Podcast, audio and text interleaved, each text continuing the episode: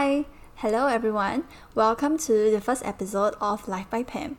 Today's topic is gonna be a recent trip to Genting Highlands, Malaysia, and what I've discovered about myself. So, let's get started. So, before this trip, I was quite a mess, you know, I was in a mess, especially in figuring out what I want to do in my life, what I want as a career, you know, what kind of career path that I want to do, um, what kind of things interest me, you know, what kind of things that I really want to do that brings me satisfaction. And I had many, many things to sort out, and it's been tough since I just graduated, and there's just a lot of things that are in the back of my head that I have to think about. So I was on a six hour bus ride to Genting Highlands, and before we reached our destination, the bus had to go through multiple turns on a steep slope. You know, it's not just a few turns. I think there's about 20 turns. Okay, I counted it okay because I was so bored on the bus. And suddenly I had this epiphany, you know. Look outside the window, Pam. Look at how steep the slope is and notice how the driver handles it. It hit me with like a realization that during this phase of my life, things are actually going very slowly and even stagnant, you know, it's not even moving at all. And recently I just started something new, such as recording a podcast and learning about tarot and focusing on healing my past traumas, but mostly focus on blogging. And I was being extremely impatient and really wanting instant gratification.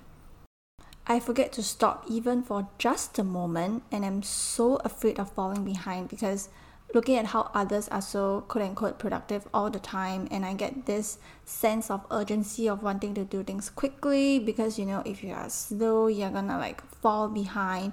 And also the constant need to compare myself to others the need to know what happens next. And by doing a little bit of self-reflection I realize I'm not giving myself enough credit for being so hardworking and also underestimating my abilities all the time or I would call myself lazy and even when I'm just resting or like lying on my bed, you know, there's always this small little voice asking me to get up and start working. Time is running out, Missy. We should all be working 24/7 because time is running out.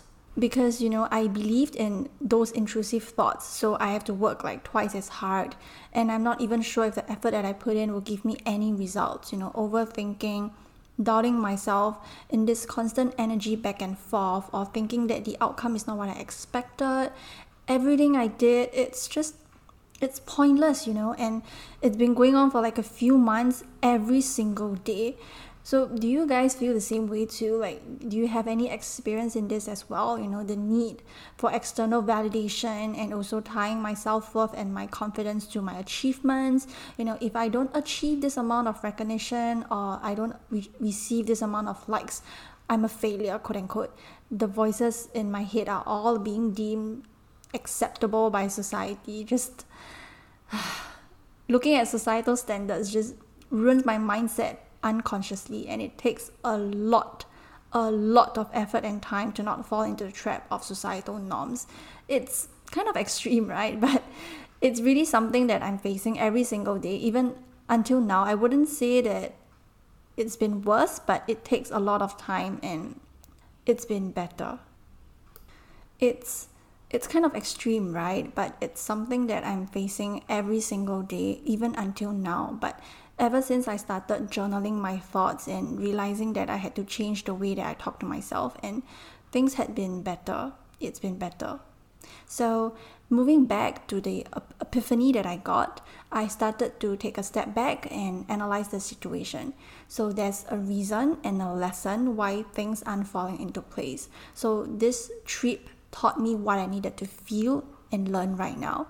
So, the truth is, I'm on my healing journey you know to let go of the past traumas and also kind of like learning to set boundaries and speaking up you know communicating my needs and expressing myself creatively you know just through this podcast. Like i'm sharing with you my own personal experiences but at the same time i'm also healing myself. The most important thing about this journey is to enjoy what I create, starting from the thinking process to writing down my ideas and taking one step at a time to put them into reality. So, by fulfilling my passion, drive, and motivation, and not forcing myself to create more. So, working at my own pace is what's making me feel satisfied and to create what is uniquely part of me, something unconventional. And it also takes a lot of courage to do something out of my comfort zone. And sure, it's gonna take time. But if you're into spirituality, you should know that there's a divine timing to everything. You know, we can't rush our manifestations, and all we have to do is to surrender, let go, and know that even if things don't seem to fall into place right now, we are still growing, evolving, expanding, and we are healing. So, patience is the key in ourselves and in goals we all want to achieve. I kind of have this fixed belief since young that as long as we continue putting in the effort, we are very, very close to the outcome. So I think it's time to be grateful for the things that we have in life right now. For example, it can be something as simple as your body working hard for you 24 7, no matter how you treat it, you know, no matter how you hate your body, you, you hate your body shape.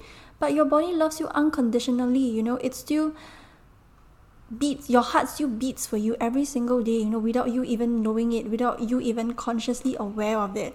So i also have a small little journal to state three things i'm grateful for every day. You know the small little things that you are grateful for will make you live your life happier.